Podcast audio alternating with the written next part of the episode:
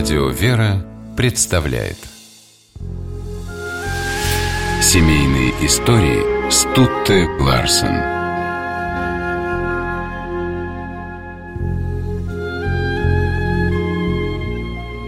Евгений Моргунов, которого вся страна называла просто бывалым, любил шутки. Даже его семейная жизнь началась с розыгрыша. А Наталья Николаевна, жена артиста, называла их знакомство иронией судьбы.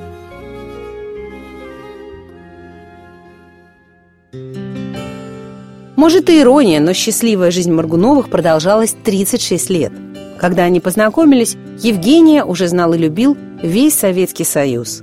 Наташа, которой было всего 23 года, училась в Московском авиационном технологическом институте.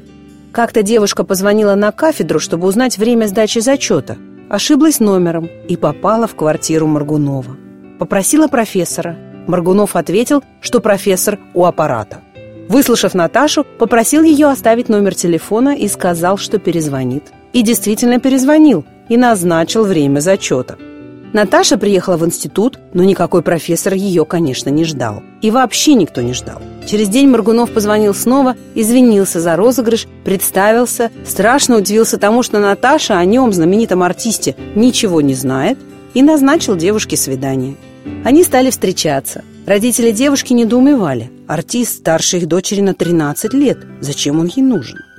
Наташа объясняла, что рядом с жизнелюбивым Маргуновым, которому все на свете интересно, остальные мужчины кажутся ей пресными. Спустя два года они поженились. Сбылась мечта Евгения. Он обрел семью. Совместная жизнь Маргуновых началась в комнатке коммунальной квартиры. А когда на свет должен был появиться старший сын, Евгений Александрович получил однокомнатную квартиру. В открытые окна вливались звуки музыки. Рядом находился театр имени Станиславского. Прекрасно играющий на рояле, Евгений узнавал мелодии с первых нот и говорил «Пиковую даму дают. Бежим на второй акт». Они бросали дела и спешили в театр. С билетерами проблем не было, Маргунова пропускали с удовольствием.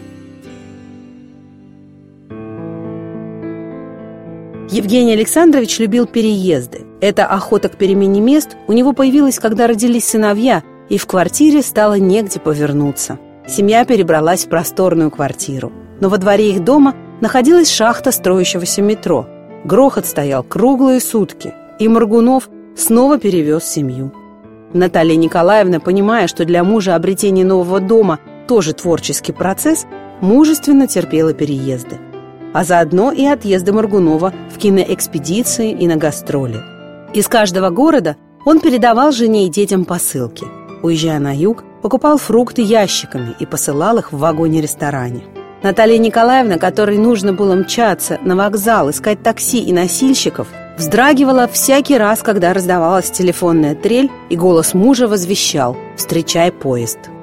У Маргунова был вспыльчивый характер, но сердиться больше пяти минут он не мог подходил к жене, хлопал добрыми глазами, и она забывала обиду.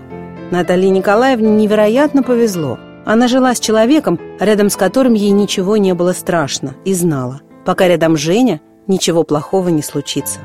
Но беда случилась с самим Женей. Он болел сахарным диабетом с 25 лет. Соблюдать диету для него было мукой, и жена ничего не могла с этим поделать. А Маргунов ездил по стране с концертами, хотя даже просто ходить становилось все труднее. Врачи 15 лет пугали его ампутацией ног.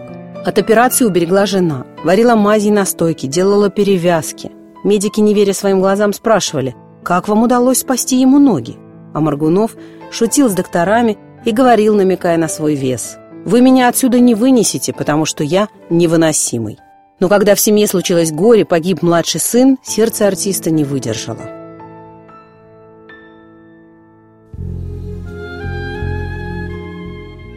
Оглядываясь на свою жизнь, прожитую вместе с Маргуновым, я понимаю, какой счастливой была. Что-то я потеряла навсегда, но зато со мной мои воспоминания, говорит Наталья Николаевна. Оставшись без мужа, она воспитывала внучку, тоже Женю. И, глядя на музыкально одаренную девочку, гены деда взяли свое. Наталья Маргунова благодарила Бога за свое счастье.